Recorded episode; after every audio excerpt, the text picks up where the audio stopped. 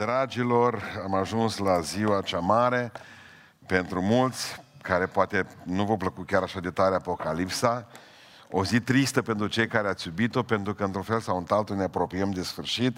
Capitolul 22, uh, ultimele uh, 11 uh, versete, începem să citim de la versetul 10, deci Apocalipsa 22, versetul 10. Apoi mi-a zis, să nu pecetluiești cuvintele prorociei din cartea aceasta, căci vremea este aproape. Cine e nedrept să fie nedrept și mai departe. Cine este întinat să se întineze și mai departe. Cine e fără prihană să trăiască și mai departe fără prihană. Și cine e sfânt să se sfințească și mai departe. Iată, eu vin curând și răsplata mea este cu mine ca să dau fiecăruia după fapta lui. Eu sunt Alfa și Omega, cel din tâi și cel de pe urmă, începutul și sfârșitul. Ferice de cei ce spală hainele ca să aibă drept la pomul vieții și să intre pe porți în cetate.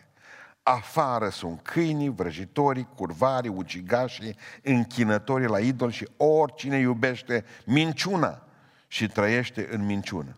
Eu, Isus, am trimis pe îngerul meu să vă adeverească aceste lucruri pentru biserici. Eu sunt rădăcina și sămânța lui David, luceafărul strălucitor de dimineață. Și Duhul și Mireasa zic, vino. Și cine aude să zică, vino. Și cel ce este sete, să vină. Cine vrea să ia apa vieții, fără plată. Mărturisesc oricui aude cuvintele prorocie din cartea aceasta.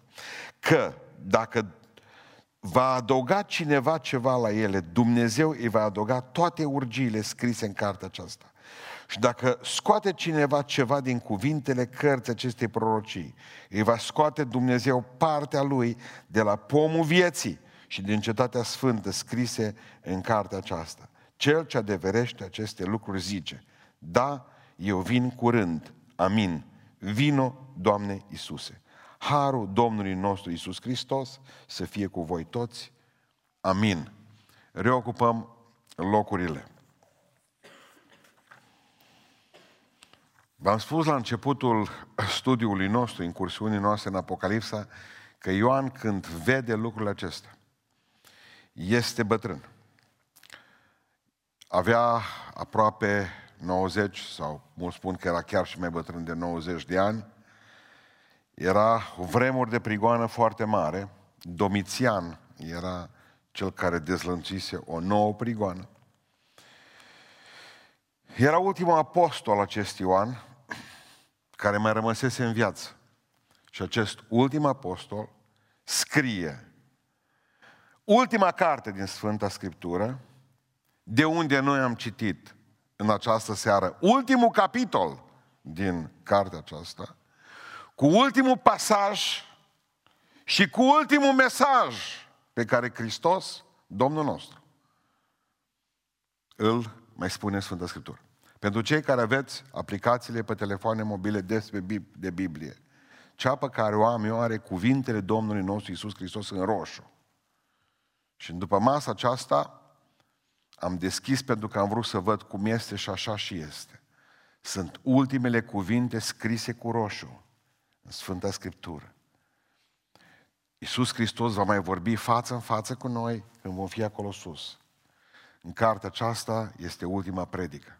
Vă spuneam odată că e foarte important, sunt foarte importante ultimele cuvinte ale mamei tale, de tatălui tău, ultimele cuvinte ale unui om mare, a unui... Uh, am o carte, de exemplu, cu ultimele cuvinte care le-au spus mari oameni de stat, uh, mari oameni de cultură, pentru că, de fapt, rezumatul întregii vieți al lor este cuprins de cele mai multe ori în ultimele cuvinte.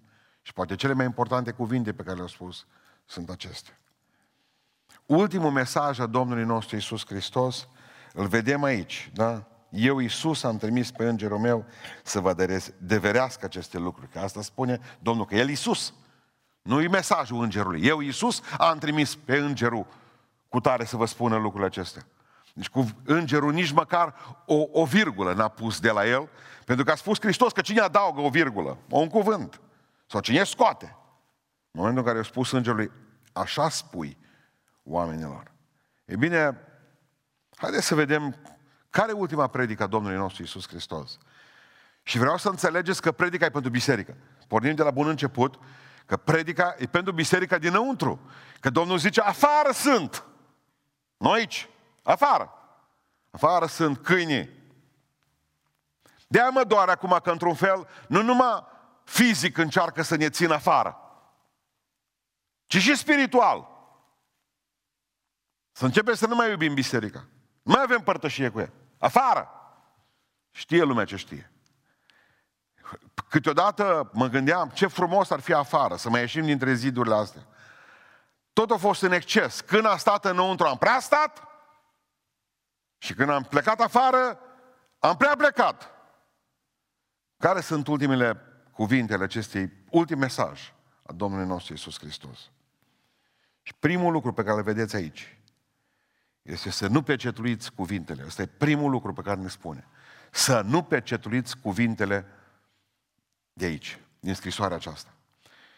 Versetul 10, da? Apoi mi-a zis să nu pecetuiești cuvintele profeției din cartea aceasta, căci vremea e aproape. Obiceiul pecetluirii, momentul în care scria o carte, scria o, o scrisoare, da, o rulai, după care puneai ceară, o lipeai, puneai inelul, da, pecetea pe care o aveai și o dădea unui mesager și o spunea, duci la cutare. Ce însemna pecetea respectivă și cartea aceea pecetluită? Nu-i pentru tine! Și astăzi același lucru. Avem două feluri de scrisori. Scrisori închise, care ar trebui să rămână închise. Eu aveam, de exemplu, când eram copil, un poștaș care era foarte ciudat, nu era sănătos la cap. Cum primeam o scrisoare de la o fată, cum o citea el? Totdeauna venea ruptă, nenorocită, zăpăcită. Prima dată o citea și apoi după aceea ne trimitea nouă. Un fel de libidinos intelectual era asta. Bun. Uh, scrisoarea care e închisă rămâne închisă. Asta era clară treaba. Nu-i pentru tine. Există scrisori deschise astăzi, care pentru toată lumea. Domnule, avem o scrisoare deschisă. De obicei, pocăiții folosesc scrisorile închise, punându-le pe Facebook. Scrisorile deschise le închid. E invers. De aceea fiecare își etalează toate hainele, tot ce ar trebui să rămână închis și le etalează pe Facebook. E bine, nu-i pentru tine. De data aceasta observați ce spune, e pentru tine scrisoarea aceasta. Dar cui o spus nu pentru tine? Haideți să mergem puțin în Daniel, pentru că sunt câteva versete în Daniel pe care vreau să vi le, vi le readuc aminte. Da? Cei înțelegi vor străluci versetul 3, 12 cu 3, vor străluci ca strălucirea cerului, cei ce vor învăța pe alții să umble neprihănire, vor străluci ca stelele în veac și în veci de veci. Tu însă, Daniele, Ține ascunse aceste cuvinte și pecetruiește cartea până la vremea sfârșitului. Atunci mulți o vor citi și cunoștința va crește. Merge mai departe, versetul 10.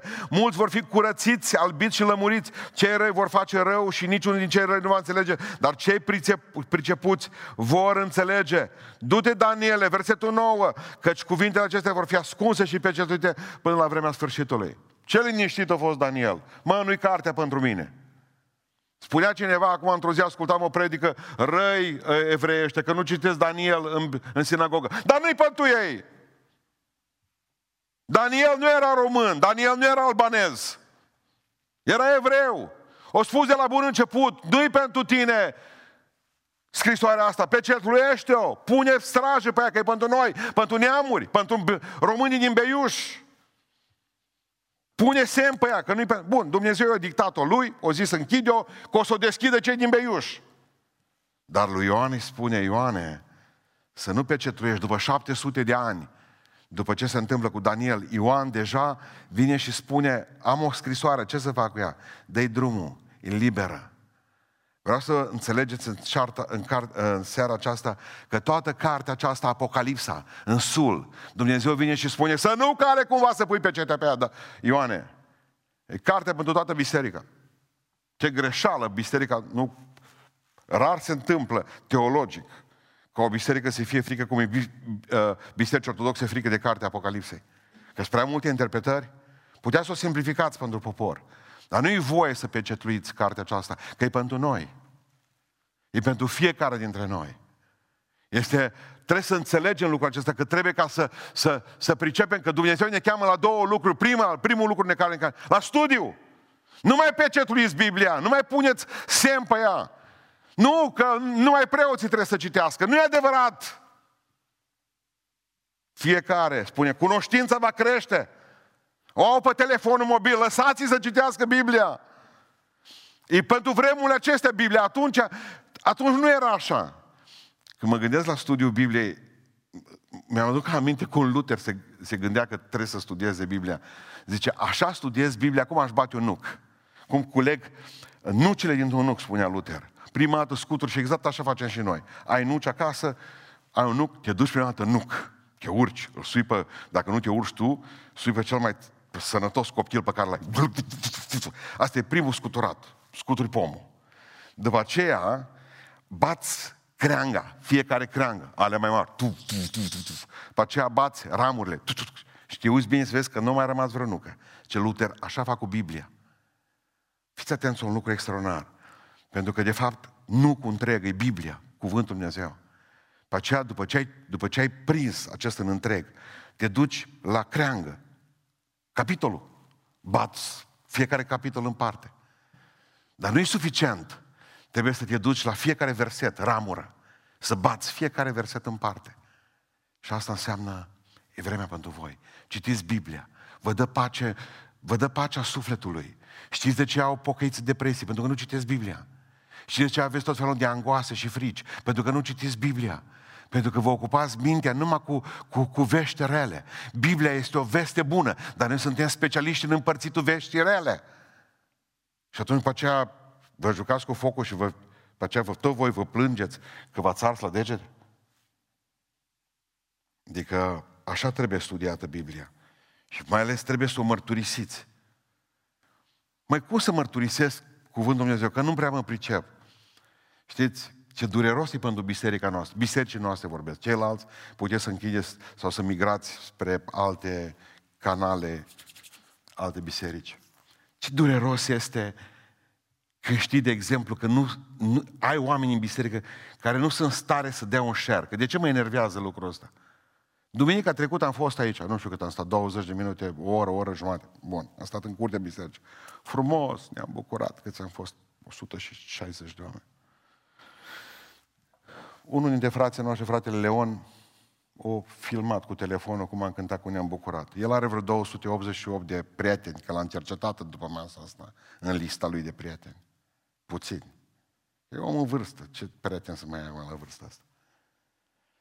Are postări așa puține, mici, nu nesemnificative. Dar în momentul în care au dat un clip în care s-a văzut bucurie, are vreo 8.000 și ceva de vizualizări, are uh, nu știu câte sute de share-uri.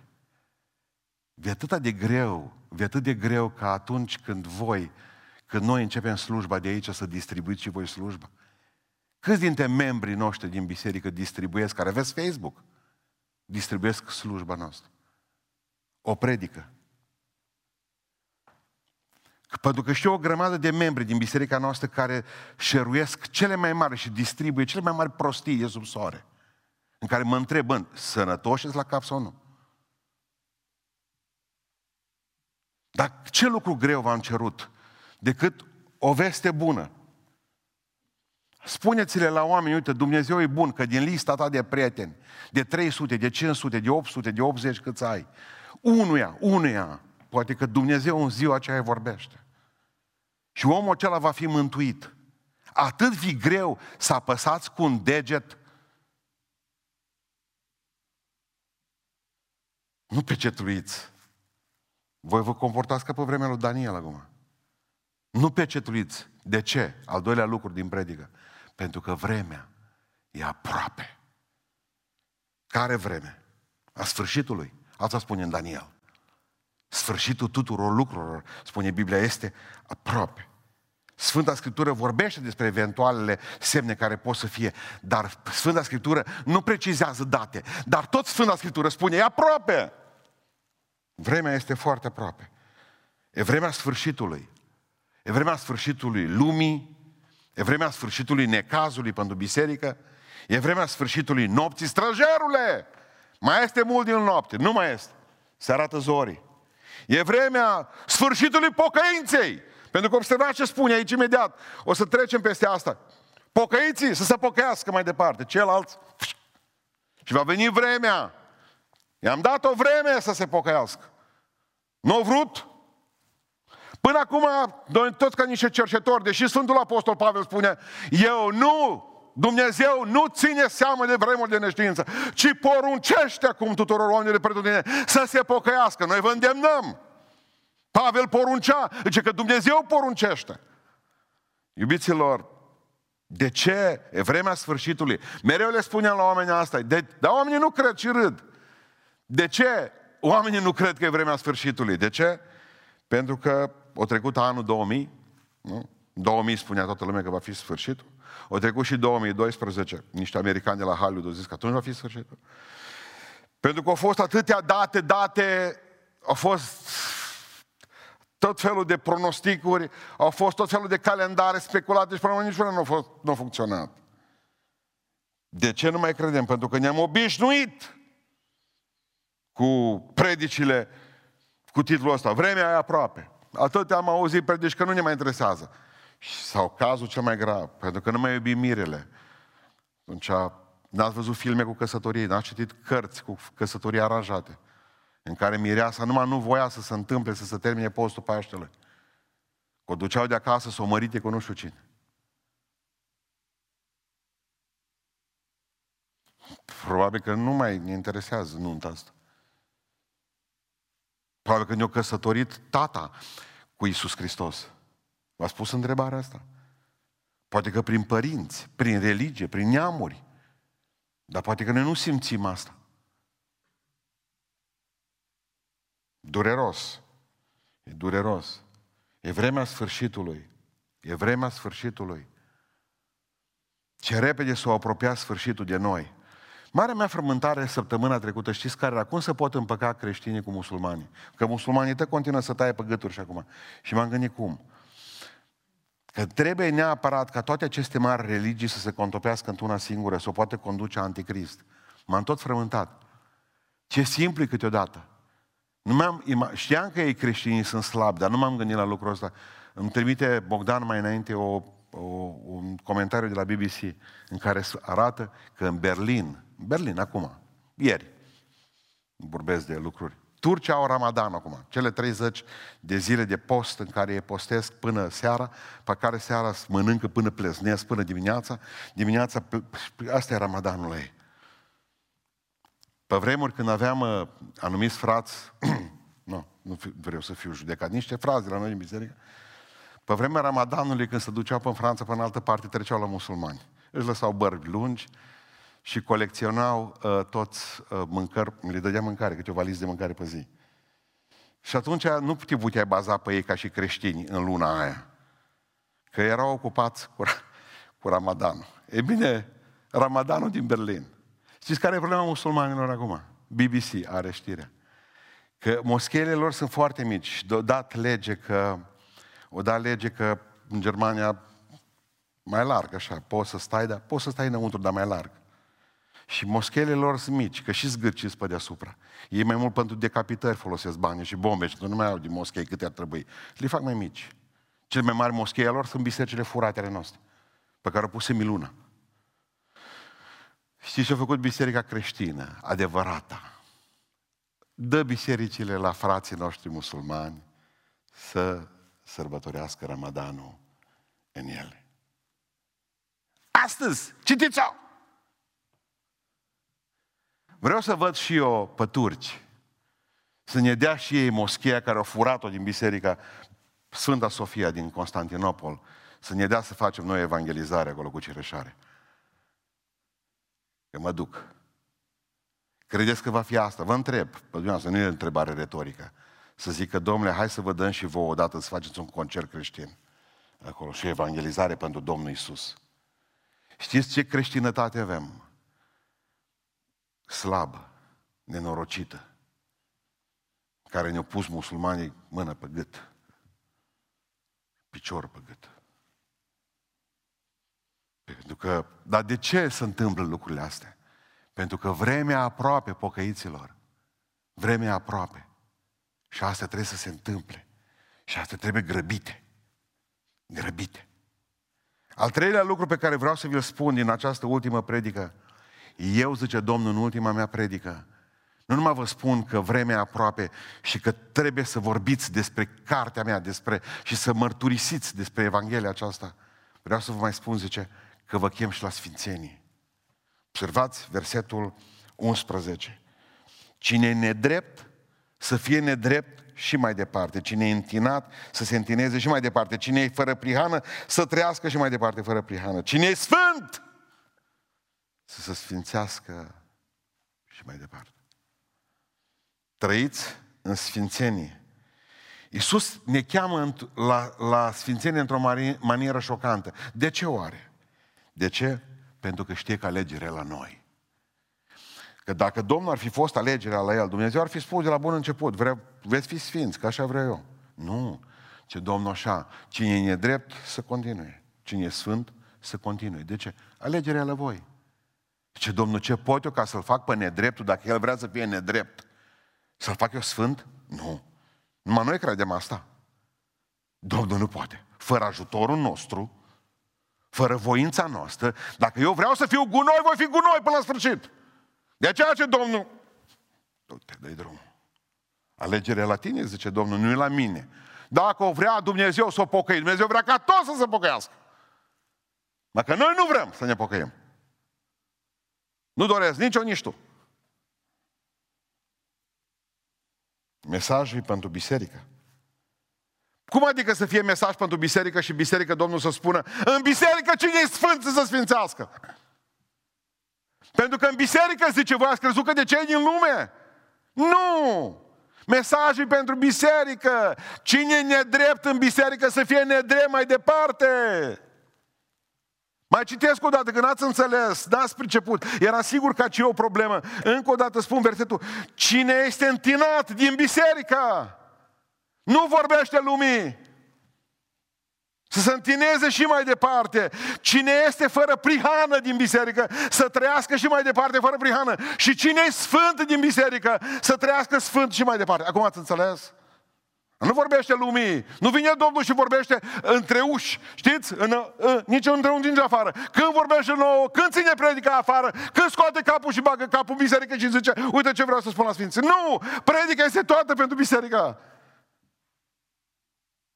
Frate, Frate, dar am, aș, vrea, aș vrea să vă pocăiesc și eu, dar sunt uh, la voi niște oameni întinați. Să se întineze și mai departe, ce Domnul. Tu crezi acum că aici e societatea îngerilor de lux? Sau care treaba? Că Domnul recunoaște lucrul acesta. Și spune, nu toți care sunt aici în biserică sunt ai mei. Dumneavoastră n-ați înțeles că poți să aduci jerfe ca și Cain. Poți să părăsești Sodoma ca Lot, ca soția lui Lot. Poți să plângi ca Esau. Poți să prorocești ca Saul. Și Saul, apropo, și Saul depinde de proroci. Poți să slujești ca și Gehazi.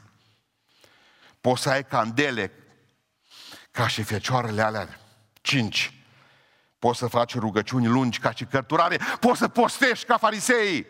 Poți să te numeri printre ucenicii lui Isus ca Iuda și totuși să fii pierdut. Simplu.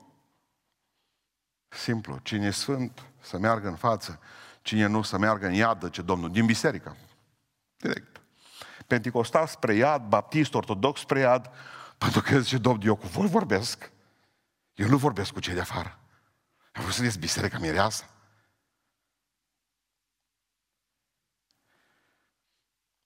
Mă gândeam zilele acestea, am ajuns cu studiatul Bibliei la 1 Ioan. Am luat-o puțin mai înainte, că m-a interesat mult 1 Ioan. Și ce am observat? Că obiectiv, între mine și Ioan e o diferență foarte mare. Obiectivul lui Ioan, în 1 Ioan, dacă citiți cu atenție, e acesta. Dumnezeu zice bisericii și Ioan crede pe cuvânt treaba asta, zice, fraților, să nu păcătuiți. Ăsta e obiectivul lui Ioan pe care spune clar în 1 Ioan. Să nu păcătuiți. Obiectivul meu este să păcătuiesc cât mai puțin. Asta e diferența între mine și Ioan. Sau să nu păcătuiesc grav. Să păcătuiesc moderat. Pe aceea am zis, bă, fii atent ce nebunie. Știți cum ar fi asta?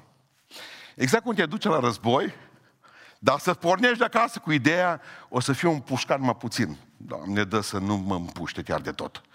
Să doar 5 cartușe, nu 10. Așa pornește un om la luptă. Ăsta e obiectivul. Să nu mă doară tare. Dacă aș fi pușcat mă rotulă, îmi trag în piept. Păi eu sunt un om terminat mă atunci. Dacă eu mi iau obiectiv să păcătuiesc cât mai puțin. Să păcătuiesc cât mai rar. Să păcătuiesc cât mai puțin grav. Pentru că asta este o anomalie. Obiectivul clar era să nu păcătuiți. Din asta nu putem să tăiem. Asta este Evanghelia dură a Domnului nostru Iisus Hristos. Adică, haideți să vedem. Numim asta cartea aceasta Sfânta Scriptură. Biblia. După aceea, dacă mergem în Israel, țara sfântă. Dacă mergem și în Ierusalim, cetatea sfântă, orașul sfânt. De ce Biblia e cartea sfântă? De ce țara sfântă Israelul? De ce capitala sfântă Ierusalimul? De ce? Ce au în comun astea trei? Sunt toate ale lui Dumnezeu, punct. Deci, avem dreptul să purtăm după noi cuvântul sfânt, cu o singură condiție. Să fie Dumnezeu proprietar pe noi. Că dacă nu, apoi iau pământ sfinția ta. Dacă nu, Dumnezeu nu-i cu... Dacă Dumnezeu nu-i cu, cu sfinția, cu toate celelalte, te pălesc. Dumnezeu a zis, asta e cartea mea să va numi sfântă. Ăla e orașul meu, Ierusalimul, țara mea să va numi sfântă. Biserica mea să va numi sfântă. Păi atunci, prea fericiți și sfinți frați, care aveți parte de chemarea cerească. Și noi numim pe toți sfinți și foarte bine, dar atunci, cred că să aparțin lui Dumnezeu. Amin? Și văd lucrurile. Adică, pe vremea mea nu erau ochelari adevărați. Nici nu știam ce înseamnă să ai uh, la ray pilot. Prima dată l-am văzut pe Tom Cruise. Pare că e de ochelari din aia și o geacă de piele. De-am umblat năuc o săptămână. Uh, pe vremea noastră ochelarii de soare erau din plastic, dacă țineți minte, lentilele din plastic. Avea un avantaj grozav. Dacă cădea, o luai înapoi și o băgai în interior și puteai pleca cu el. Ceea ce era frumos la ochelarii noștri de soare era faptul că era clar, îți alegeai ce culoare vrei. Mă refer să vezi pe ei. Mă, eu vreau să văd totul roșu. Roșu vedeai. Îți dădeai ochelari cu plastic roșu. Totul era roșu. Dacă voiai să vezi albastru, albastru de voroneț, să zicem. Albastru de voroneț luai.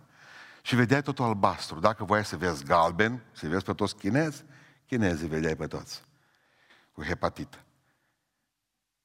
Am gândit în zilele acestea că, de fapt, Dumnezeu Tatăl poartă exact ochelari din aceștia și El ne vede prin ochii lui Hristos neprihăniți și albi. Asta este tot nou, esența întregului Nou Testament. Sfințiți-vă. Dumnezeu ne vede sfinți pe Hristos. Dar asta nu ne îndeamnă ca să ne luăm, uite, eu vreau să fiu un pușcar mai de cinci ori. Nu. Eu nu vreau să pierd în luptă. Eu nu vreau să fiu rănit. Eu nu vreau să fiu împușcat. Pentru că până la urmă am un Dumnezeu mare. El să și prezintă, eu sunt alfa și omega. Să știi cine e Dumnezeul tău. Începutul și sfârșitul, așa zice. Cel din tâi și cel de pe urmă, începutul și sfârșitul. Și mai zice mai departe. Eu sunt rădăcina în versetul 16, și sămânța lui David, luceafărul strălucitor de dimineață. Să știi cu cine ai de face. Trebuie să fii sfânt, pentru că și El este sfânt. Penultimul lucru din predica mea, pe care Iisus Hristos o ține, din ultima predică, din ultimul mesaj al Domnului, este în versetul 12. Aveți grijă.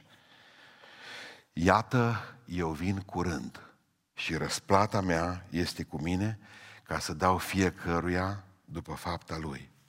Iisus vine repede, este un avertisment solemn.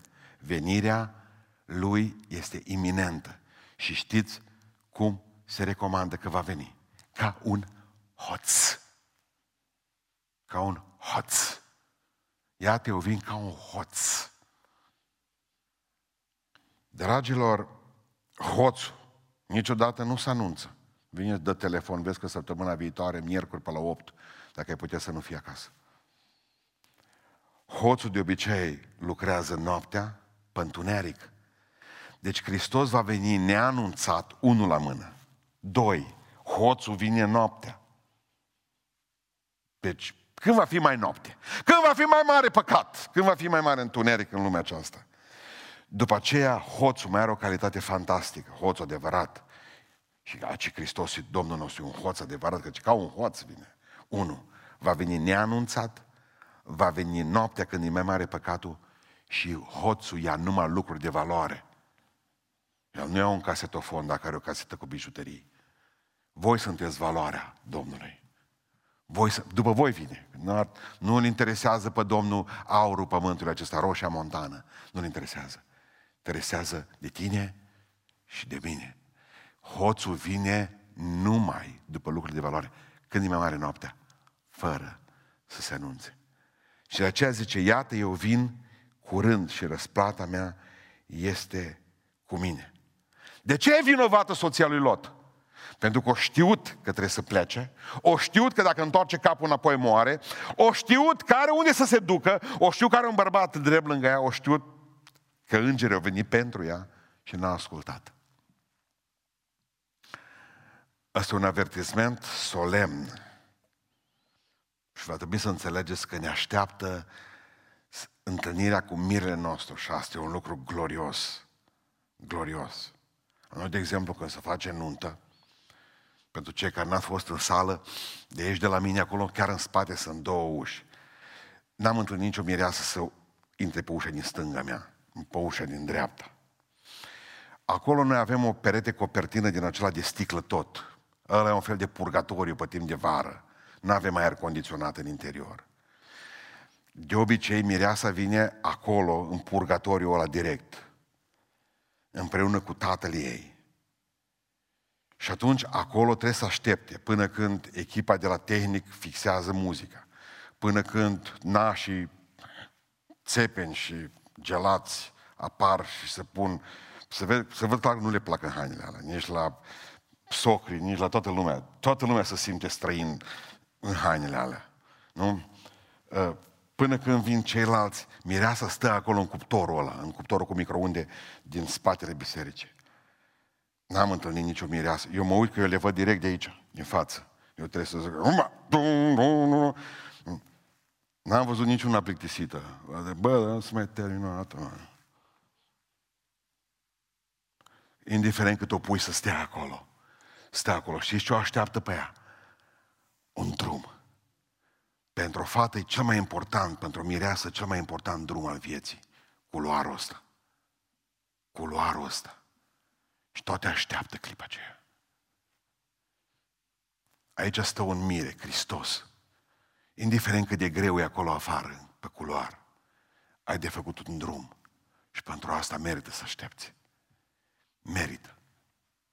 Ne așteaptă o zi glorioasă. O zi pentru care trebuie să dai totul din viață. Tot traseul acesta. Dumnezeu nostru e Dumnezeu mare care se anunță, Toată lumea e pregătită. Noi așa ar trebui să fim pregătiți că vine Domnul. Nimeni, toată lumea așteaptă să vadă mireasa atunci. Toată lumea vrea să vadă cum va arăta, cum îi tata, cum îi... În sfârșit. Există un serial pe care l-am recomandat mai de mult despre război din Vietnam, se numește și Vietnam. Toată istoria lumii prezentată în câțiva ani de zile. Făcut de oameni cu cap. Și în, în întâmplările acelea, este întâmplarea lui unei femei din America, un sătuț micuț, să duc acolo, avea o biserică mică. Soțul ei era în Vietnam și spunea, notat, An Parcel, numele ei. Eu eram singura femeie din satul respectiv care avea soțul plecat în Vietnam. Ieșisem de la biserică, nu o să uit niciodată, zice femeia aceasta, ieșisem de la biserică la ora 12 duminica și deam cu toții la ceai în curtea bisericii. Bărbatul era, meu era, soțul meu era de 2 ani, ne căsătorisem de 4 ani, dintre care 2, de 2 ani era plecat în Vietnam. Și din toată am văzut că vine un major de armată, se duce direct la păstorul bisericii și le pe păstor uh, mai încolo și începe să vorbească cu păstorul. Și am simțit că vine să-mi taie cineva povestea femeia respectivă la televizor picioarele. A venit păstorul, maiorul s-a urcat în jeep și a plecat. A venit păstorul la mine și a zis, An, hai să vorbim ceva, ne rugăm înainte. Povestea femeia plângând. Ce? Elicopterul, soțul meu zice, era pilot pe elicoptere. soțul tău zice, nu mai e de găsit. Nu i-am găsit trupul. Elicopterul zice, ai dat dispărut, soțul i dat dispărut. Nu mai știu nimic despre el. Ce femeia asta m-am dus acasă, m-am dus și m-am rugat și am spus, Doamne, din dragoste mi l-ai dat. Ai dreptul să și ei. Doi ani de zile au fost, doi ani deosebiți. Au fost ani frumoși. Și povestea femeia aceasta, a zis, toată lumea spune că e mort. Dar zice, ceva în sufletul meu spune că e viu. Dă-mi un semn. Cea, în timp ce am terminat rugăciunea, un porumbel alb a venit și s-a așezat, zice, pe pridvor la mine. Aveam un metru de porumbelul ăla. Numai nu pleca porumbelul. S-a uitat la mine, mă uitam la el. Și în clipa aceea am zis, știu că ești viu, mă. Că mi-a dat un semn prin porumbelul ăsta că ești viu. Cinci ani l-a așteptat zi cu zi, știind că e viu. Nu m-am îmbrăcat în negru spre disperarea tuturor surorilor din biserica noastră. Am spus, eu știu că e viu. Dumnezeu m-a asigurat că e viu. După cinci ani de zile, tot după masă, zice, pe la cinci, a oprit o mașină în fața casei. Și a zis, uitați. Adică aș vrea să înțelegeți că Biblia zice, bă, care nu vă place pocăința, ți vă dar cine mă iubește, ce Domnul, nu las fără să-i spun că iubesc și eu la rândul lui. Ceva pune acolo o sămânță în inima ta, măi. O sămânță care spune, așteaptă-mă, așteaptă-mă, așteaptă-mă. Pentru că vreau să închei predica cu ultimul lucru din, din seara aceasta. E o ultimă chemare, e o dublă chemare. Vino, Doamne Iisuse. Asta e dorul bisericii după Iisus Hristos. Și mai este ceva aici. Vino, Doamne Iisuse celui ce este sete. Zice Biblia, să vină, adică cine vrea. Știți cine este? Iisus, biserica, Duhul Dumnezeu, vină, Doamne Iisuse. Vină, Doamne Iisuse, în casa mea, vină, Doamne Iisuse, în inima mea, vină, Doamne Iisuse, în, în viața mea, vină, Doamne Iisuse. Și Duhul și mireasa. Duhul, porumbelul pe care îl trimite Dumnezeu ca semn că încă mai bate în tine ceva. Și Duhul și mireasa zic, vino, vino.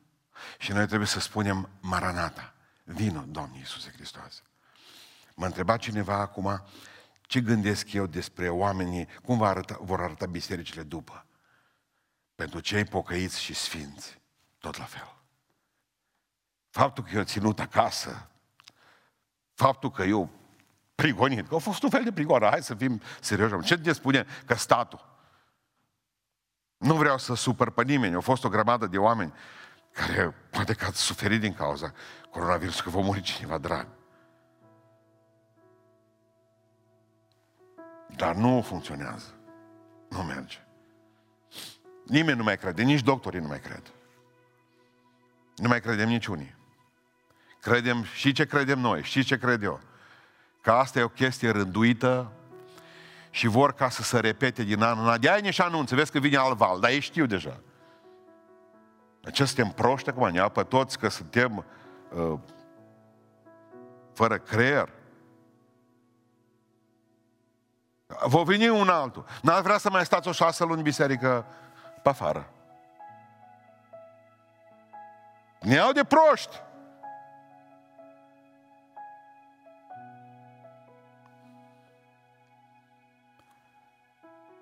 M-am tot gândit, m-am rugat zilele acestea și vreau să fac o mărturisire.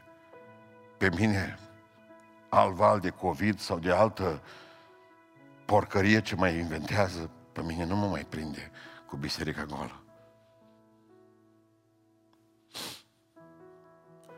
Ați făcut experimente, experimente, bine, vă mulțumim. Așa rămâne fără oameni.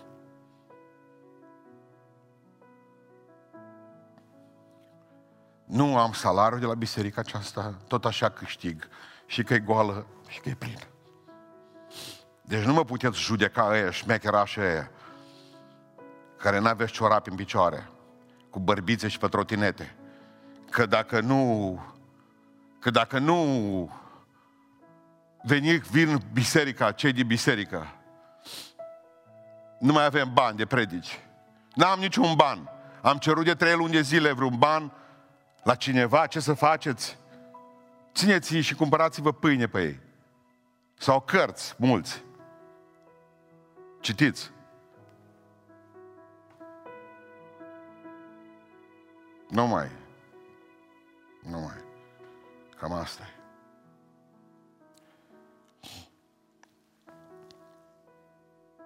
Aștept ziua întâlnirii cu El.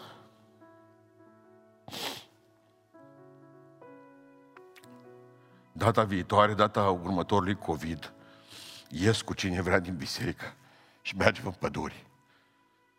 Dacă o mai închid odată și nu putem folosi, dau foc. Eu nu mai stau așa. Zic că mă pierd. Și știu că nu știu unde sunt frații și surorile. Pe unde umblă. Dau drumul la crâșme și la moluri, și la restaurante și la toate.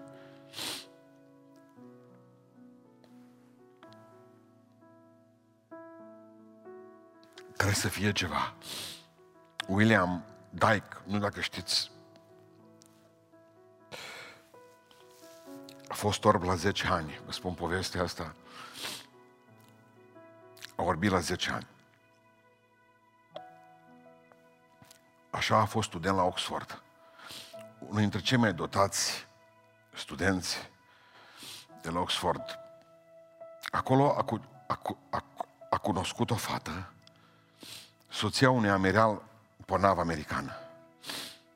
Din aceasta care transportă focoase nucleare, portavion mare. S-au îndrăgostit, el orb, ea fată de amiral, și pe nava aceea, fiind și spital acolo în navă, era un medic. E subiect de film, dar nimeni nu a făcut film cu asta.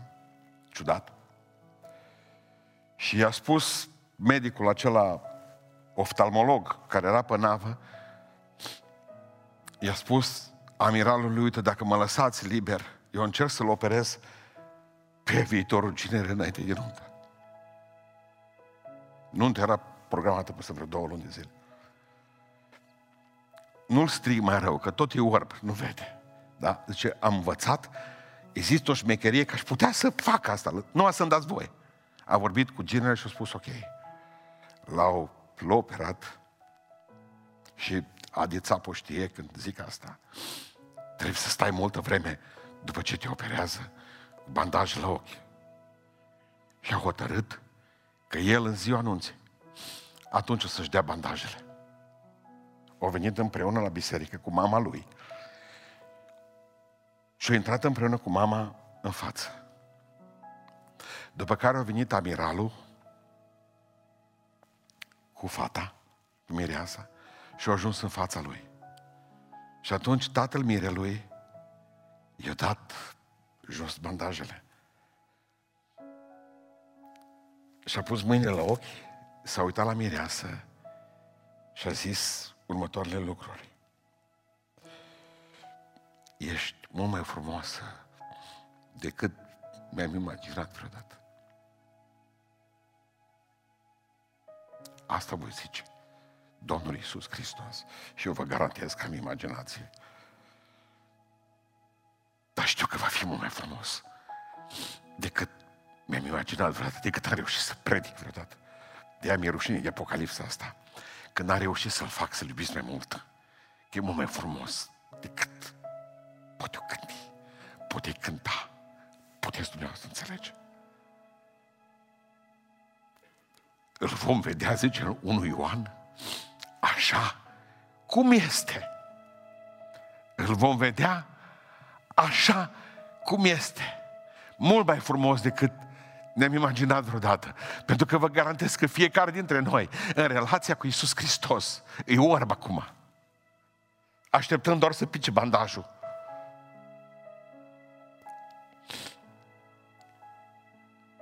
Mă gândesc la soare. Țineți minte că v-am spus în urmă cu trei săptămâni de zile că soarele nu va mai... Va ieși și soarele, frumos, ca orice dimineață. Știți cum iasă soarele? Bă, la, la, mă, să spală pe dinți și vine soarele să iasă și el și să, să întindă. Și va vedea pe Iisus Hristos și e rușine să duce și gata, nu mai vedem soare. Ați înțeles? De fapt, de aia nu mai avem soare în rai. Că nu mai are față cu ăsta. Pe lângă soarele Hristos, soarele acesta care ne luminează, e o luminiță de lanternă într-o baterie cu o baterie albă. Nimic! Și atunci de rușine zice, nu, nu mai strălucesc. Iertați-mă pentru că mi-am făcut datoria până acum, dar mai bine stăteam liniștit.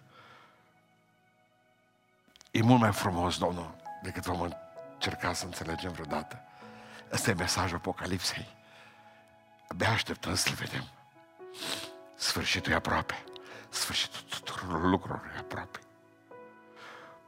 Până acum, de exemplu, mă gândeam dacă la musulmani ne-au luat prin forță, prin sabie, prin tot felul de politici bisericile. Și și-au dat jos crucea lui Hristos și-au pus semiluna pe ea. Dacă acum le dăm noi biserice și invităm pe frații noștri musulmani să vină să luăm lumină împreună și să ne în gâturile, apoi să stăm cu gâtul, care mai tai un gât de creștin. Înseamnă că suntem gata. E sfârșitul. Dacă încearcă să ne distrugă și să ne arunce ca pe niște, nu știu, mereu cu, vedeți lepra, fugiți mâine, luneară. Nu, mă, cu biserica nu te poți juca așa. Încă un meci din ăsta și suntem terminați. Nu, nu, l-am pierdut pe ăsta. Gata. Gata. Nu mai, a doilea, a doilea meci nu mai funcționează. Nu mai ține. Iisus Hristos vine în curând. Și de ce încolo cuvântul din Biblie se scapă cine poate, fraților. Cine vrea să pocăiește, cine nu. Și cu dragoste v-am spus asta. Șase esențe Apocalipsei. Hristos în noi. Nădejdea slavei.